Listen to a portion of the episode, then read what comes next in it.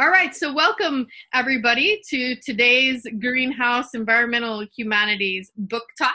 We're very happy to welcome Emily Pawley, who's an associate professor of history at Dickinson uh, in the US. And she is going to um, talk today about her brand new book, very recently or to be published um, The Nature of the Future Agriculture, Science, and Capitalism in the Antebellum North, uh, which is with Chicago University Press. So um, we're happy to welcome Emily. I'll turn it over to you. All right. Hi, everyone. Um, I'm really delighted to be talking to you all, and I want to thank Dolly and the Greenhouse Environmental Humanities Series and the University of Stavanger for hosting this series, and it's really great to be able to speak about my work at this kind of time. Uh, I also want to acknowledge the obvious uh, that this is a weird time to be talking about early American agriculture, not only because of the pandemic, but also obviously here where I am in the States, because of the protests against murders caused by institutional anti Blackness and racist policing, which are highlighting a lot of structures of American racism that we've known a lot about for a long time.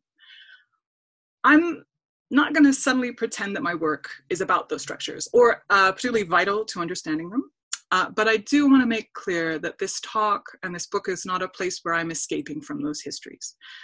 Agricultural improvement, this global system of agricultural modernization and science in the 18th and 19th centuries, is part of the same world that produces racist violence improvement as a global movement promoted the genocide of Native peoples and the taking of their land, and often the expansion of slavery and the appropriation of the knowledge of people of color, and also the naturalization of white settlers and their agroecosystems in spaces they had occupied for only a few decades. And that is definitely happening in my story we get a little sentimental in the US about northern 19th century mixed farms, which are usually imagined as populated by white families. And we sort of see them as our sources of virtue and national character. And that's a big problem. And I hope that that will come out in our conversation a little bit today. And I've chosen reading selections uh, with that in mind. So, what am I doing in this book? So, my training is in the history of science, and I'm interested in the kind of knowledge that is made about the living world, but not by people who are acknowledged as scientists. Most historians of biology and natural history, at least when I was getting started a very long time ago, uh, really focused on wild species, in particular on the kinds of natural history that led to Darwin. And I came to see that as a blind spot. Uh, so when we're interested in what people in the past understand about the non-human world, I think this won't come as a shock to environmental historians. We need to notice how many people are managing small ecosystems for a living and have intimate knowledge of those ecosystems. And that's where basically all of my work comes from, right? What kinds of knowledge comes from cultivation? And in particular, how does that knowledge change with the expansion of markets? So for this book, I'm interested in the particular phenomenon of agricultural improvement, which is this global movement of agricultural societies and agricultural fairs and agricultural journals, and I would argue uh, also agricultural commerce that has roots in the agricultural capitalism of landed elites in 18th century Britain, but uh, that spreads through the British Empire. It's taken up by American elites in the 18th century and really expands in the 19th century. Um, I am interested in a particular place and time. Uh, my book says the antebellum North, but I focus on New York State in the years between the opening of the Erie Canal and the Civil War, so between 1825 and 1861. I focus on New York State because it's the largest center of American improvement in the antebellum period, uh, the period before the Civil War.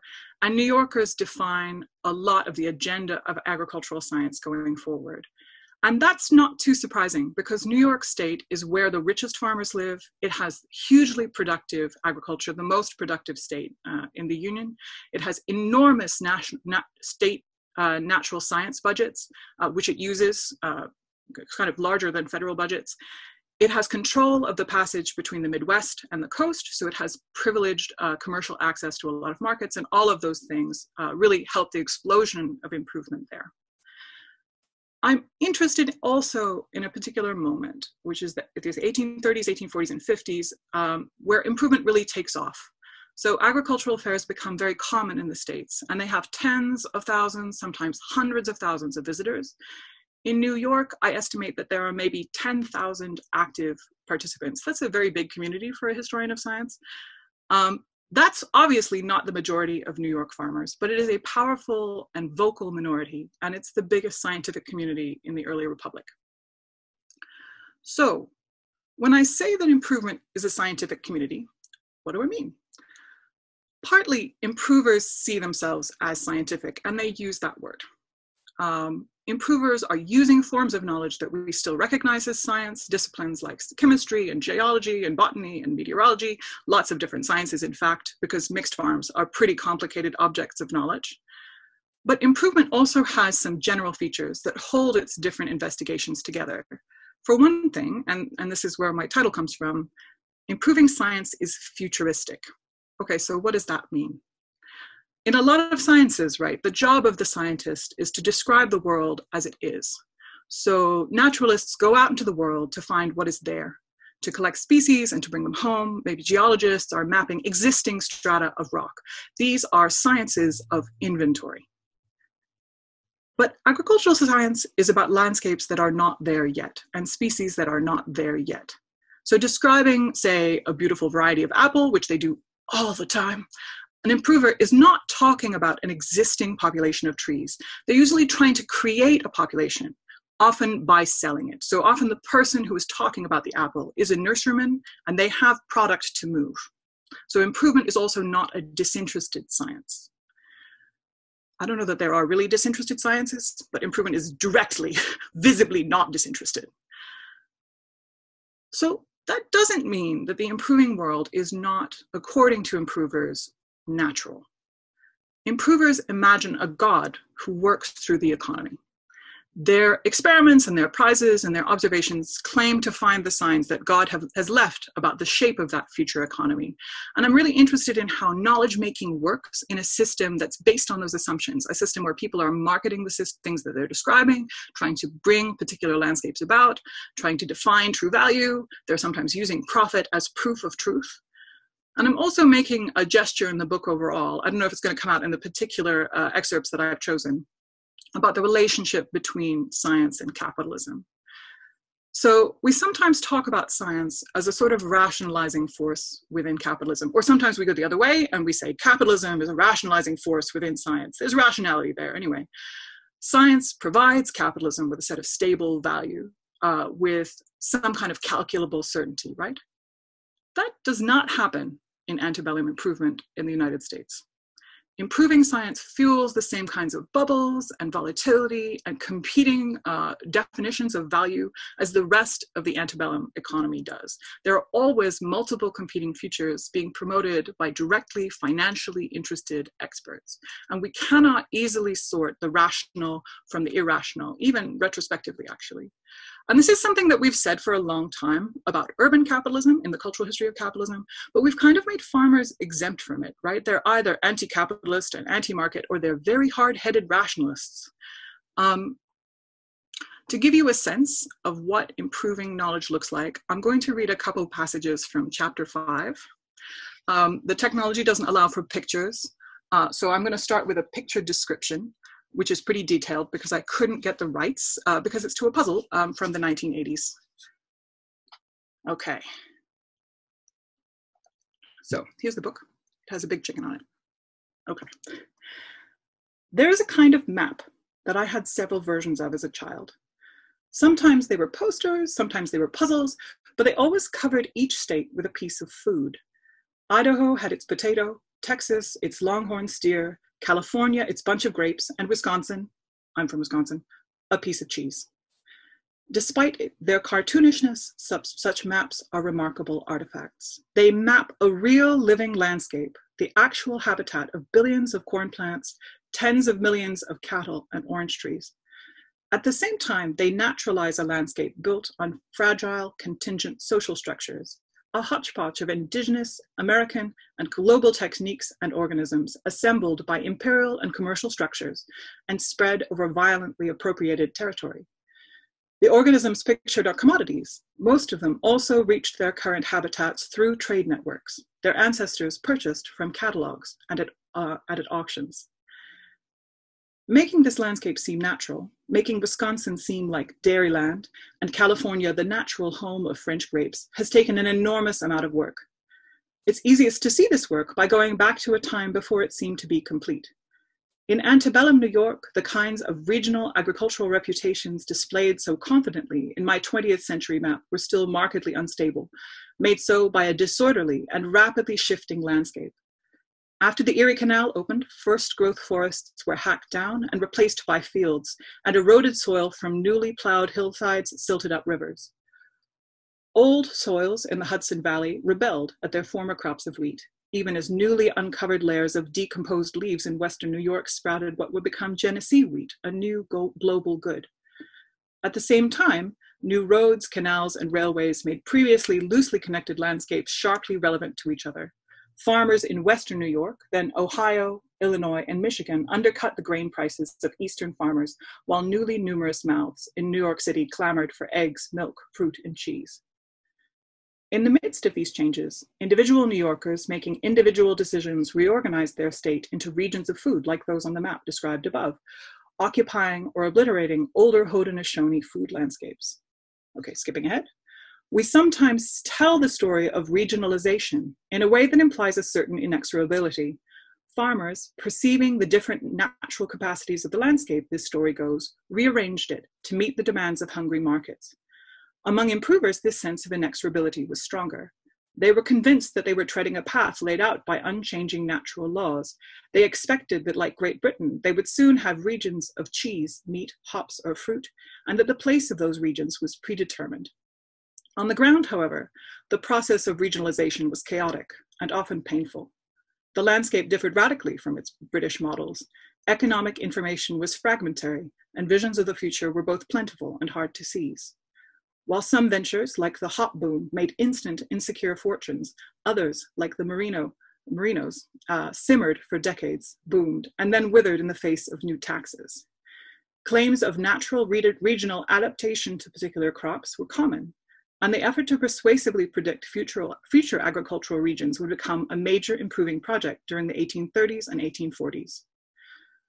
Making claims about the destinies of particular regions required myriad acts of imagination, interpretation, persuasion, and disciplined performance. To understand them, we will follow the struggles of one performer, Zadok Pratt, in his transparent bid, bid for the reputation of Prattsville. Pratt's machinations reveal a wider culture of economic storytelling and show how the seemingly top down visions of the state could be composed of a mosaic of booster claims. At the same time, it shows how accounts of divinely intended regionalization could be used to conceal the labor and skill needed to create valued agricultural environments. In Pratt's case, they hid a landscape of market development built on women's expertise.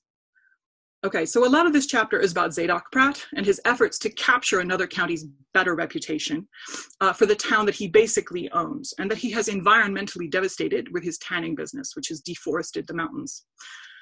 So he uses lots of different kinds of knowledge to make the claim that butter naturally belongs in the Catskill Mountains, including settlers' tree knowledge, uh, looking at the trees to see the real capacity of the land. Uh, he uses new geological surveys, which uh, New York is conducting at a very lavish scale. And then he creates a demonstration farm and publishes the results of his experiments through all kinds of improving print and state reports and journals and pamphlets. And he takes animals to this, from this farm to the fairs. This is a huge promotional effort. And finally, he's able to build his version of uh, his story of his place into official reports of the state.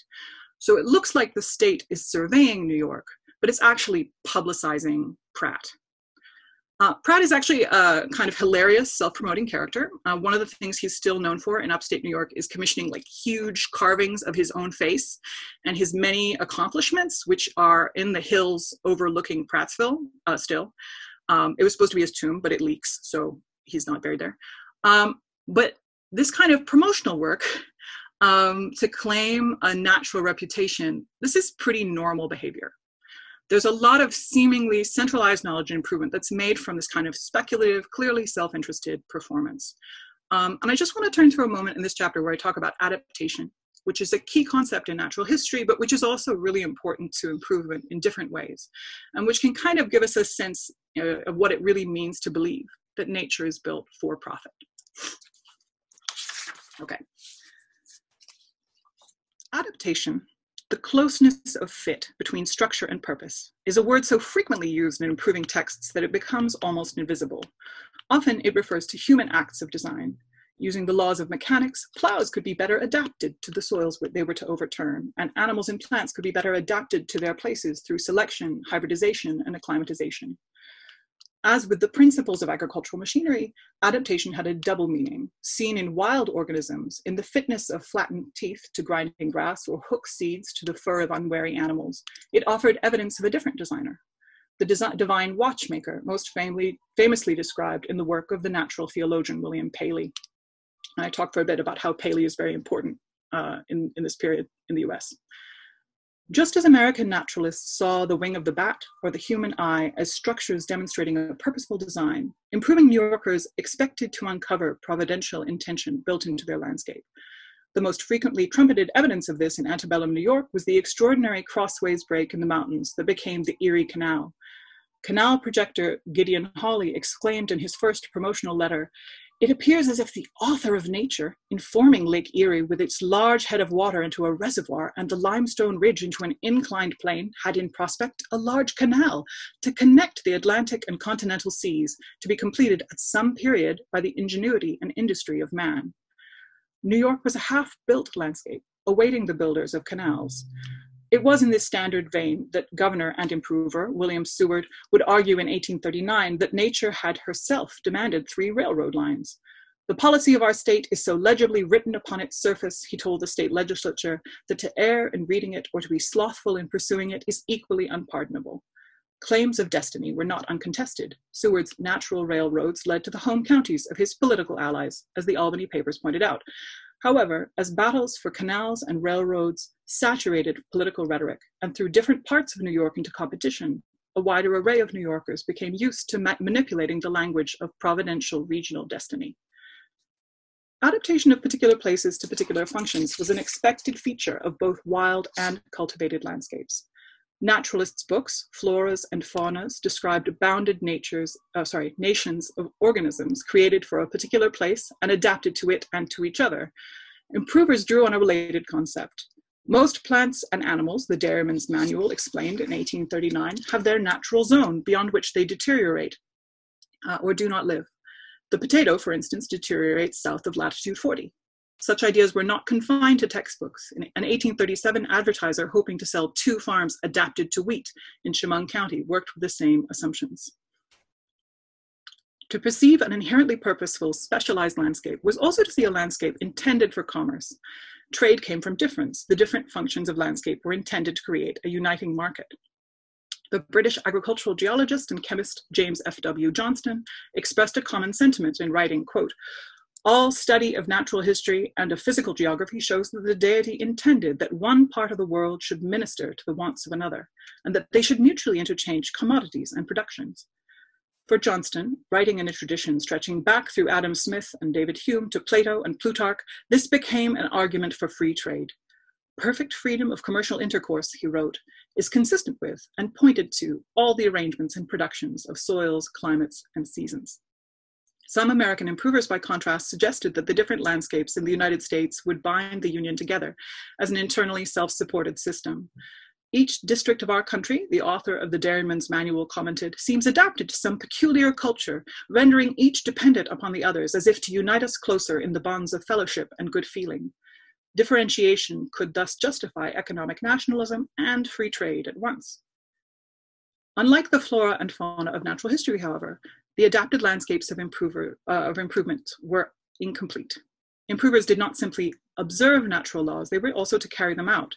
In a speech to the Greene County Agricultural Society, Zadok Pratt told his audience that the mission of improvement was to discover ways to, quote, produce all the results that the creator ever designed to put within our reach. Where naturalists described existing places, canal projectors and agricultural improvers looked at one landscape and saw another. Gazing at the Adirondack Mountains, the improving scientist Ebenezer Emmons imagined the herds of cattle and flocks of sheep that may one day give life and animation where the silence of the day is broken only by the wind rustling through an unbroken forest. Americans were not unusual in projecting elaborate, invisible future landscapes over quite different real places. As European empires expanded and European landholders appropriated commons and wastelands at home, such acts of imagination had become commonplaces of the global improving project. Thus, in 1840, Charles Bruce, superintendent of tea on the Assam frontier, had assured the Agricultural and Horticultural Society of India that Assam would soon rival China in the production of global luxuries. The whole of the country is capable of being turned into a vast tea garden, he promised, the soil being excellent and well adapted for the growth of tea. Almost invariably, accounts of the hidden economic function of landscape also justified the subjection, removal, or extermination of people not included in the projected future. Charles Bruce's vision of a tea garden on the Assam frontier depended on violent annexation. Likewise, when hopeful New Yorkers called their towns things like Mount Merino, Wheatland, or Butter Hill, they knew themselves to be overwriting a landscape very recently occupied by Haudenosaunee and Algonquian peoples. Mount Merino, named for the 500 sheep sent there during the Merino Mania, was a hopeful retelling of Oriskany Creek, which uh, the Oneida named for the nettles that grew there. The continued resistance of the Seneca in western New York kept the state legislature actively scrambling to extinguish Indian land rights and constantly renaming and claiming their land. More broadly, assumptions about the connection between particular places and kinds of bodies ran deep into antebellum and imperial British accounts of white adaptation to temperate climes, and the consequent inevitability of settler societies, and of black adaptation to labor in agonizing heat, or the ill suitedness of Native Americans to survive on their own land. When Pratt described cattle of European descent as adapted to the Catskills, he was implicitly making claims about other bodies of European descent as well. And with that, uh, I'm going to turn things over uh, to questions. Great. Thank you so much for this introduction of this book. Um, I wanted to just kick us off with uh, a, I have many questions, but one question about the relationship between improvement, uh, so it sounds like this is what all of your your guys are talking about, and progress. Mm. Um, uh, the relationship between those two words are they the same? Do they imply something different. Um, and then along with that, of course, at this time, the the progress of um, settlement westward, mm. right? Um, so, what's the relationship between those? I think um, improvers would have thought of progress as a track that stretched before them, and improvement as the means to get there. Uh, so they saw progress as a natural phenomenon, but a phenomenon that uh, required work. Also, um, they were mostly post millennial evangelicals. And so uh, they saw themselves as not just, so their progress was not just working towards a perfectly modern society, but also towards the second coming of Jesus, um, who they saw as uh, that he, his, his second coming would be preceded by a thousand years of prosperity. And so their progress has an endpoint, which is not common necessarily to all of the versions of progress that we see um, throughout the, the kind of the world of improvement more globally. All right, Ariel, you have a question. Hi, Emily. That was uh, very interesting. Uh, looking forward to reading the whole book um, and uh, uh learning a, a, lot more about uh, the stuff you, are talking about. It's just um, it seems very super interesting and, and important. Um, not surprisingly, my question is about the state. So uh, uh, I wonder if you have any thoughts about um, how uh, the things you describe are changed or maybe not um, in the years after the Civil War with the creation of the USDA. And I'm especially thinking about maybe like the first 20 years of the USDA, which are almost completely ignored in all history. I mean, as far as I can tell, there really is no history of the first 20 or so years of the USDA. And I think it's um, particularly interesting uh, and maybe significant because this is, of course, the period that coincides with Reconstruction in the South, where you might think the USDA would have had a role to play, um, right, in, in remaking Southern agriculture after the end of slavery. And it's just very unclear what that role uh, was. I mean, what, one thing that it certainly was doing was gathering statistics, but I, but I imagine that a lot of your New Yorkers were um, either involved directly or, or somehow informing uh, the kind of you know general sort of orientation of the USDA. Do you have any thoughts on this? I mean, my sense is right. Okay, so my project stops in 1861 because I was like, oh, after the war, a number of things happen. Um, and in particular, for non-Americans, the state gets the federal state suddenly starts to take action. I think if you look at post war um, agricultural science, you see kind of influential New Yorkers all over the place. And I have not looked at it at the federal level, but if you look at the experiment station level, there are, um, uh, I think the I would say, I guess there are two forms of influence. One is this is a place where a lot of improvers who were, had political interests, and I, I, know you know a lot about this and more than me actually, um, uh, suddenly kind of, kind of can swing into action and get federal support for things that they've been trying to do at the state level. The other is that the agendas that are set by antebellum improvers, who are often trying to get support from the state for experimental farms and all kinds of things that they don't get until after the war, that those agendas start to be carried out. So the experimental uh, stations really look like the model farm plans that improvers have been demanding for the previous five decades. And I, and I can sort of see uh, the same kinds of questions moving into them. I think that you start to see a really big, I probably would uh, turn to Charles Rosenberg actually still and say that you really start to see a big change in the second generation uh, once there start being more uh, people who can imagine themselves as scientists, who have what would look to us more like scientific training, who have professional aspirations outside of improvement. Um, and who start to see improvers as a kind of um, pain in the neck, I might say, right? Um, and one of the things that I have wanted to say to historians of agricultural science is, you know, they tend to imagine the relationship between uh, agricultural scientists of the late 19th century and uh, and the people they describe as farmers as um, a relationship between scientists and people who are suspicious of science. And when I look at those debates, I don't see people who are suspicious of science. I see people who uh, want the kinds of science that they got used to before the Civil War, right? Who wanted particular kinds of experimental forms. Like, for example, uh, they uh, often demand accountings at the end of an experiment of whether the experiment was profitable, right?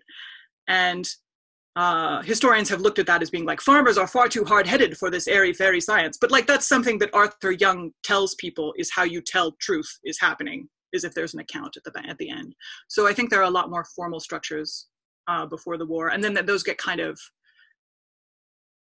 maybe in the 80, 1880s and 90s they start to look they get kind of uh, separated from agricultural science or the practice of agricultural science more clearly. Does that make sense Okay. Great. Um, Siddharth, you have a question. Yeah, thanks, Emily. Great talk. Sorry if I if you pick up a bit of noise in the background. Um, so I, when I was listening to, you, I was reminded of uh, Arun Agrawal's environmentality, Tania Li's The Will to Improve.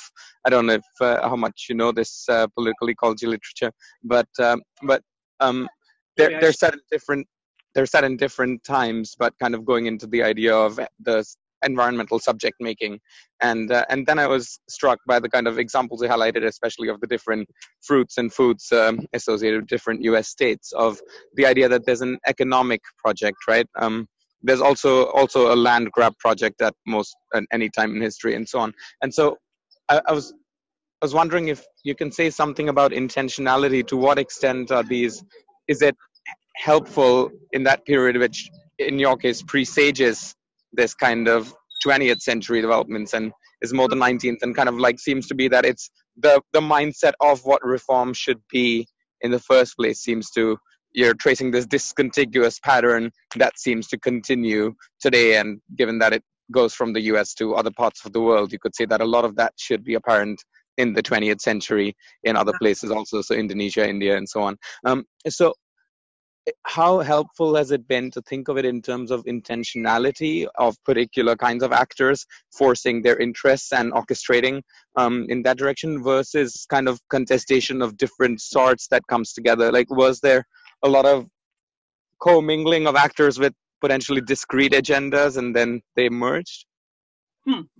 okay so i would say actually uh, two things. One is that ariel has uh, got a book coming out uh, which I think is very going to be very clear about kind of continuous developmental agendas.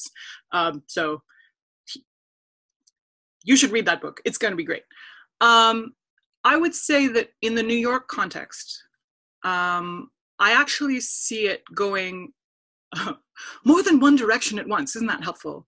So, in the early days of improvement in New York, uh, New York uh, it, improvement is sort of the property of New York's landlordly class. So New York has big uh, kind of uh, manors and people who see themselves as semi-aristocrats who continue to exist after the revolution because they were uh, kind of necessary for the revolution to happen and they are western speculators in western new york land they have tenants and they pretty much see themselves as being the american equivalents of the kinds of modernizing landlords that we see in britain itself right?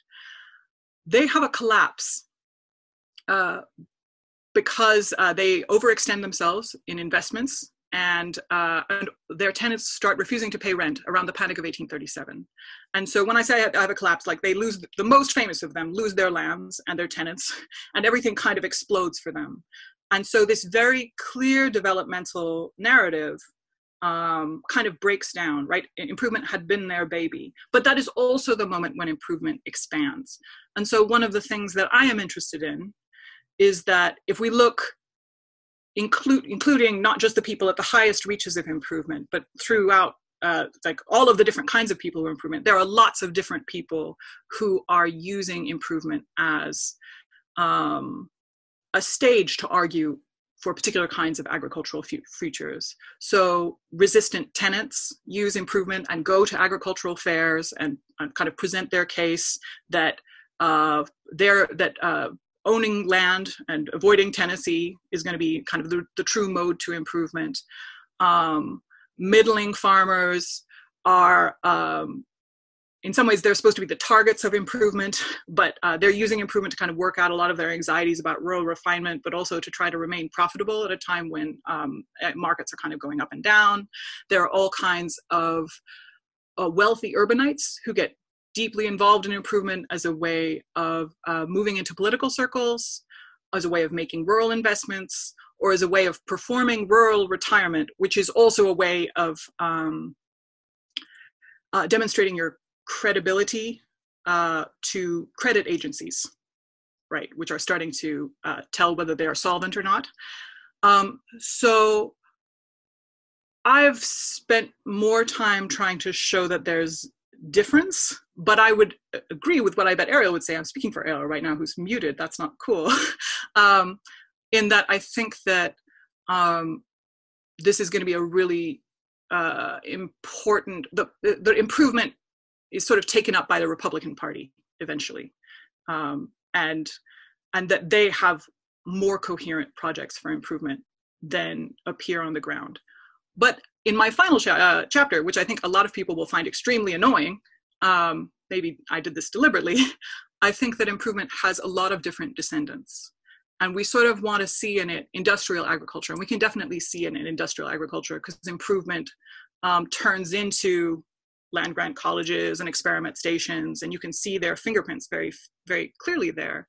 But if we also look at the people who claim uh, alternative agriculture, they're often also looking back to 19th century mixed farms and the traditional farms that they think that they're looking at are improving farms and the forms that they use to promote those farms which are often agricultural journals where they're marketing products and have kind of particular kinds of knowledge. Those are also very recognizably improvement like like i see them uh, in this same group of people. So um, i see improvement before the civil war as being a kind of there are lots of different pathways emerging from it and it has more than one descendant. And then the, the final descendant i think is uh, corporate knowledge production within um, within agriculture right? So one of the things that really helps improvement take off is this big network of agricultural warehouses and agricultural journals which often come from the warehouses and people who are trying to sell stuff uh, and make knowledge about goods. And we tend to talk about agricultural knowledge as happening within the state. Uh, and actually, if we look at how uh, modern farmers are consuming knowledge about how to produce industrial agriculture, some of it comes from the land grant colleges, but a lot of it comes from advertising claims about how to make the land profitable, right? Um, and there's a lot of interchange between the corporate and the state, but I want to make sure that the corporate is still in there. Oh, Dolly, you're Yeah, I'm on. Uh, what historians really um, are good at actually is showing that well, lots of things come in and and lots of things go out, right? It's it's not actually just a really clean line uh, of oh one you know from from a from a past to a present to a future. Um, that's just not the way things work. Um, and I think that's a really important part of what we as historians do. So this is a favorite gesture, isn't it? It's like in and then out, right? Yeah, that's I like it. So um, Dominique, you had a question. See, yeah, there you are. Thank you. I uh, hope you can hear me all right. Um, yes, thank you very much. I'm really looking forward to read the book. It sounds really fascinating, and also uh, Dolly, great jumper. Um, um, just the, the, question is, uh, for my knowledge of the kind of developments of natural history and improvement uh, in Central Europe a couple of years or decades before that. Um, and so I was wondering because the the Central Europeans, when they describe these landscapes that they want to improve, mm. um, they kind of uh, refer a lot to the past, but also on a kind of aesthetic uneasiness with the kind of unused landscape. And yes. I was and, and unused in the sense of what they think sh- should be used, not what actually people use it for, who they don't get a lot of times. So I was wondering if that discussion is also happening in, in your cases. And then another question, um, if I may, about the familiarity of the people who write about the landscapes with the landscapes. So are these people all have they grown up on the in these landscapes? Have they lived there, or is it all is it kind of a yeah? How's the relationship like the the the personal relationship to the landscape? Right. Oh, these are great questions. Okay, so first of all, I would say that there's a huge um, mm, imp- so American improvers uh, really uh, get a lot of their texts from Britain. Uh, and that's partly because there's no um, real strong copyright laws. And so it's easy for the agricultural journals just to take stuff that's written about Scotland and then drop it into their journals in the early, in the, in the very early years of improvement, I think, in, in, in the US. And so we start to see a lot, I think the discourse of wasteland uh, which is what you would see in kind of Scottish internal colonialism. Um, but I think we also see in a kind of broader European context that gets moved into the American context for sure. Um, and also, there are all kinds of observers who come and describe the landscape, who come from Europe and who definitely see it. And right, it's just irregular, and there are so many knobbly stumps, and you know, it's it's just that it actually is really overwhelming to them. Uh, and Americans read those descriptions uh, with interest and a certain amount of hurt pride. Um, so I think the wasteland kind of narrative intersects with the language of wilderness, which is what white Americans use to say that Native people aren't there. Um, when they are quite visibly there in Western New York, uh, just to be clear. Um, and I think you see some similar kinds of arguments for displacements of uh, European peasants and European people who work upon the land, uh, as you see, we would see kind of elsewhere. And Fredrik Jonsson writes about this, I think, uh, uh pretty well too. I really like that work. Um, what was the second question? Um, can you remind me? I'm sorry, Dolly. I, this, I realize this requires Zoom. I'm sorry. It was about how, if people were familiar with the landscape, how familiar they were. Right. Okay. So people are pretty familiar with the landscape. Um, there is a certain tendency to describe uh, a lot of the most famous improvers as um, sometimes the language of book farmer is tossed around. Um, often the people that I am looking at, they have farms themselves. Um, they, the wealthiest among them, um, are pretty sensitive by the 1830s and 40s to the uh, accusation of book farming. And so they tend to do what I call conspicuous production. So even if they have servants, if they're describing an experiment, they will be like, um, you know, there'll be a particular moment where a delicate or dangerous thing is done, and they will say, I did that, right? My hand was right here. Um, and that is part of their knowledge claim. I think there's a break in New York. One of the reasons that New York is interesting to me is that the Hudson Valley is very long uh, settled by whites and uh, it's been held in these manors, you know, for for more than a century, and uh, the and Western New York, a lot of the land is relatively new and it's quite climatically different. Um, so there's a sort of sense that people are often moving into spaces that are different from the spaces that they're used to, that have different kinds of soil. Um, and also, everybody in New York is shocked through the whole first half of the 19th century by how fast the forests are disappearing, how fast the rivers are silting up. So even if someone has been on the landscape for decades, the landscape that they're looking at is not the landscape that they're used to.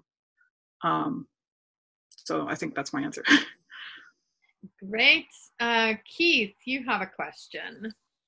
All right. Thanks, Emily. It's great to see you, and the book looks wonderful. Uh, can't wait to read it. I'm, I wanted to ask you a question about the past for a book about the future. And in part, mm. it's because the 17th century improvers that I'm most familiar with are talking in ways that don't necessarily feel that dissimilar from some of yours.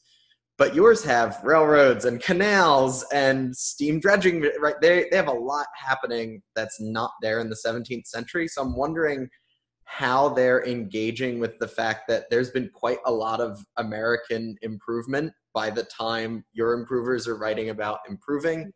And then the second one, and this is maybe a little bit more specific, for a number of the early modern improvement texts that I've looked at, there really seems to be a sense in a sort of universal transformability of land. Whereas in your case, you're getting some more particularity showing up. That this would be a Merinoville rather than either a Merinoville or a Wheatville or some right there yeah. it doesn't seem like everything is quite as fungible as it does in the early modern texts that I'm more familiar with. Thanks a lot. Ooh, I like both of those questions so much. I'll try and remember the second one. Apparently, I my pen does not work. Um, but okay, so question about the past. I would say that the improvers that I look at haven't fully erased the memory of early American improvers uh, but they tend to look at the past of other places as evidence of their future, right? Uh, so they tend to say, and, and, Britain is the easiest example for them, but it's not the only example for them. So I have a whole chapter about how improvers in the 19th century uh, think that America is going to be a silk empire, uh, like China, and they spend a lot of time thinking uh, that China, it's going to be like China. And actually, right, there are so many American, previous American efforts to turn the states into a silk empire, just like everywhere, right? Everywhere is trying to turn into a silk empire simultaneously. See also Merinos. Um, that they do have to contend with Americans at that point because they have to say, why did it fail over and over again? Yes. Um, it is a little bit uh, weird because they are also like mulberries grow very well here as you may have dug them out of your yard as i have dug them out of my yard right chinese mulberries and uh, and so they can see the remnants of white mulberries left from the 18th century. Um, and from, right, if we get back to Virginia, we can go kind of a long way back, right, with, with, um, with silk improvement. I think, though, another thing that helps tie all of these things together is the importance of Rome and the modernity of Rome, right? So New York thinks that it's like everywhere. New York thinks that it's Rome, and it calls itself the Empire State. And there are places there called like Rome and Ithaca and Syracuse. Like they're not hiding their hand. Towns called Ovid. Um, and I think that someday I would like to do a, maybe we could do a panel and a big story about uh, Rome as, as, as agricultural modernity. So they're reading Roman texts and they're imagining Roman villas and um, you know, and kind of recreating Ovid. And it creates a certain uh, uh, stylistic common imaginary that I think runs through a lot of improvement for a long time. Uh, and it makes the past and the future blur in some kind of interesting ways. And of course, it also informs their concerns about their potential failure because Americans always worried, just like everyone, about becoming the Roman Empire and then falling. So when we can do miming shapes of time, that's another one. Um, so the was on fungibility of the landscape and how it seemed like they figured out rather quickly that they they could grow one thing or that this should be a landscape of X and and that the hill over there that would be a landscape of Y.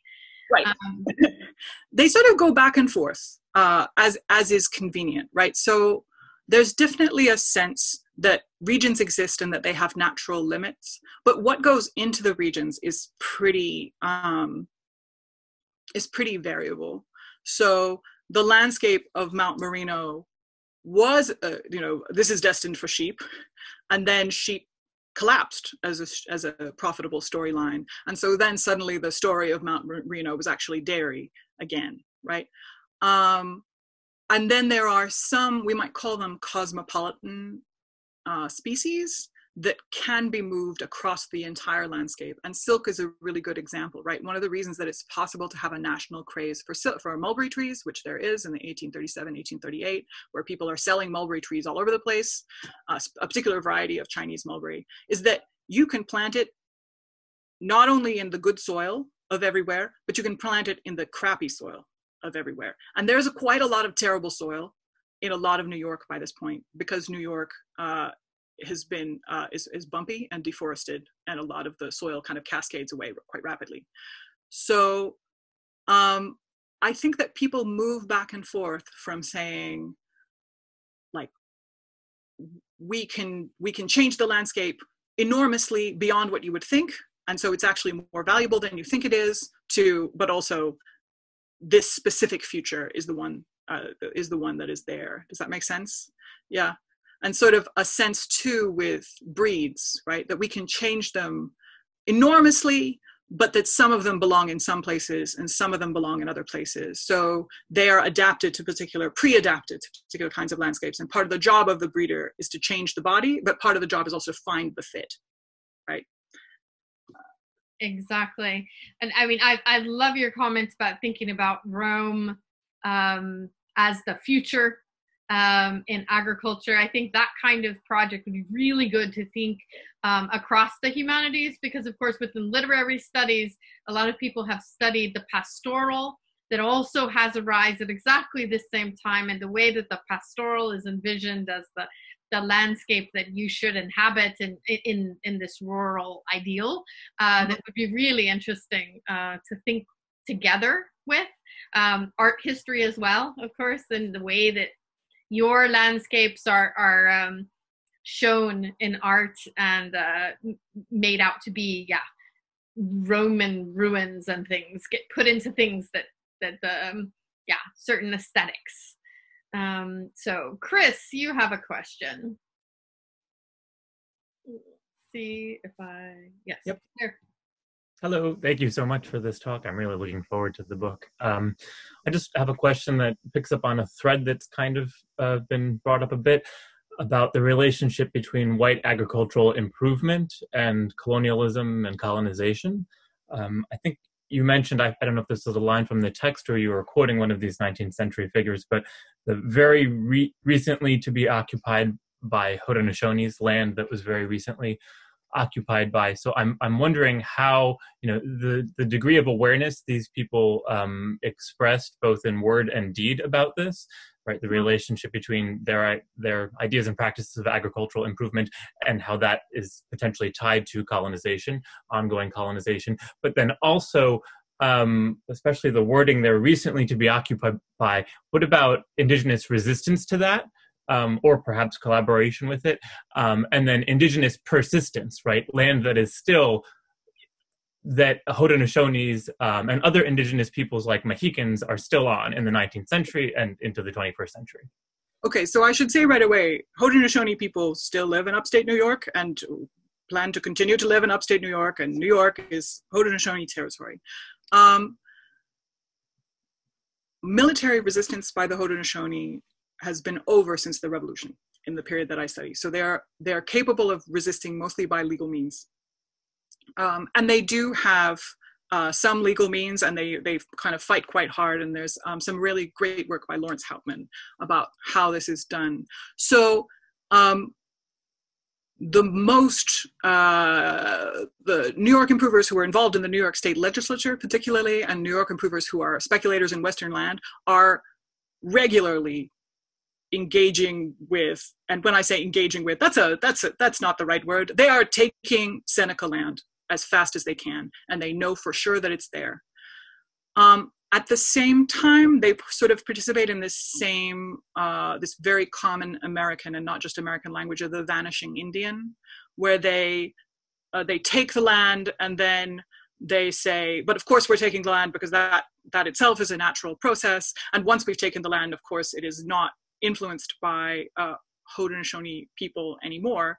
It's sort of interesting because in the earliest movements westwards of whites, the first land that they occupy is obviously Haudenosaunee farmland because it's cleared and it's awesome because Haudenosaunee people know where the good farmland is. And so they have, um, they will, so that land is taken before people start speculating. A lot of the land that they're then speculating on is forested land that Haudenosaunee people were not uh, farming and they then kind of conceptualize as wilderness. Um, so I think that that kind of appearance and disappearance of the Haudenosaunee, that's pretty common uh, for American imperialism generally, right? Um, and one of the improving leaders, John Delafield, writes a history of the Seneca, which is part of this conversion of native peoples into the ruins of America, right? So turning them into New York's antique past. Um, and so James Fenimore Cooper, who obviously we all know from the Last of the Mohicans, he is the son of a New York land speculator um, who is kind of active in improvement. And he is converting Haudenosaunee people into myth way, way early in this process. Uh, so a lot of this stuff all happens at the same time. And people are able to tell quite different stories who live in the East, who are living on Algonquian land, uh, than people who are living, say, in Buffalo, where the Seneca are right there. Yes. Uh, so we have two questions uh, left to go before we get to our time. So we have Angela and then Jenny. So Angela. Hi, Emily. Hi. Uh, thank you. I really enjoyed that. I have two questions which are really quite different. So the, the first one is I was really interested in your discussion about adaptation mm. and how these uh, these guys are talking about uh, adaptation in terms of landscape and in terms of technologies and animals at the same time. So, w- would it be right to kind of say that they're basically seeing these things as interchangeable, or is that a horrible generalization? Um, I, think very much they're seeing them as interchangeable. There's some really so I have a chapter on machines, and um, one of the things that is happening with um, agricultural machinery in this period. Uh, New York is huge in agricultural machinery. They're producing just bazillions of designs, and there's lots and lots and lots of manufacturers. Um, and they are continually involved in patent disputes and public uh, trials, which are a part of experimental culture of improvement. And one of the things that in a patent dispute you have to argue about is sort of the property of the knowledge, yes? and so one of the things that they're showing in the trials and that they're talking about is the, the what they call the principles of, of machinery.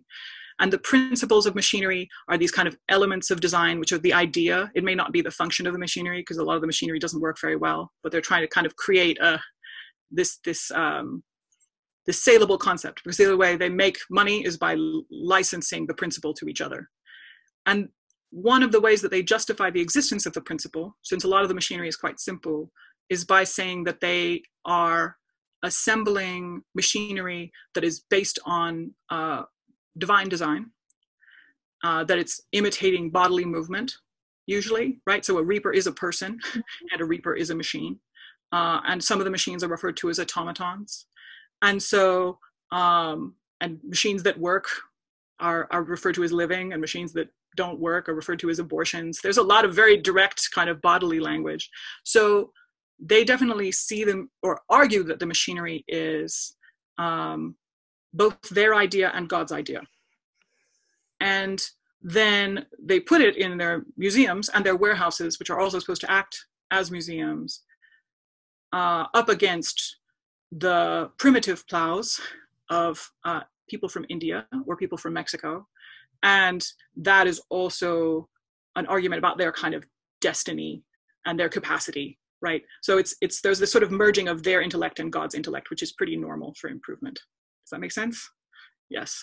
Yeah. Um so my other question was uh, So I teach um, uh, master students who are biologists in food security, and I have teach them about knowledge exchange and basically agriculture, agricultural extension. And so I try and give them some context of the history of this and why kind of some of the ideas they might come into the course about kind of science improving things isn't necessarily actually the most pragmatic approach. Um, but it's even though this is kind of really well established within extension studies now that you take a participatory approach, it's still really quite a push to kind of get, especially get biologists thinking about this differently. So I wondered if you had any thoughts about how ag history and environmental history can kind of help me in this task. Ooh. Hmm. I guess I have a couple of thoughts. Um, one thought is that um, improvement is sort of uh, expected by its organizers, its most active organizers, to be a participatory culture, right? So they want to create a culture of experiment. They're very anxious to get correspondents who will do agricultural experiments, and they want experiments to be kind of spread out across the landscape.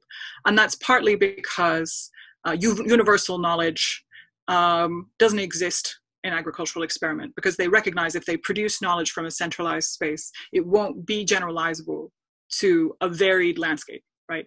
Um, I think um, they have kind of an interesting model for doing that, and they see it both as persuasion, right? So people trying techniques for themselves will convince themselves that actually these techniques are quite good, but they might also find out that they're not suited to their place, and that's another place where adaptation comes in, right? This is not a, a mode of culture adapted to this place. Um, improvement, I think thinking about the history of agricultural science, though, also as often the formalization of things that people are doing already is uh, really important, right? So a lot of agricultural improvement is supposed to take existing practice and explain why it works. Um, and improvers are pretty clear about that. They're like, we, we need to kind of look across this landscape and see what people are doing and why it works. And then we need to think about kind of, you know, why does it work? And there are some very clear moments when you can see um, the vanishing of someone's practice into a discovery because the person who publishes the experiment is suddenly the discoverer of something. And in the book, I have a few examples where uh, people are talking about Native American practices, or people are talking to very openly about uh, enslaved people's knowledge about melon growing or, or a kind of hilled corn or things like this, um, which are then described very clearly as the discovery of the white person who talked about them in this formal context first. Uh, so um, I think seeing this kind of two-way movement, and often this huge, just you know, this is just so much movement upward of knowledge um, as being the basic form of agricultural science. I think that's really worth paying attention to. Right. And Jenny um, wrote her question into chat. She was wondering about um, deforestation and whether that was perceived by these improvers then as a loss or not. And did they go back these, these places that were deforested and they came back with trees later? Of course, it might have been a different kind of forest than what it had been. So, how did they think about forestry? Uh, you don't see a whole lot of complaining about deforestation um, by uh, New York improvers. Um, farm making, which is deforestation, is a huge occupation for n- people in New York who are not very well off. So a lot of farming in New York proceeds in two stages. A poor white family will come and cut down all the trees and make usable fields, and then they'll sell land that they got for cheap for more.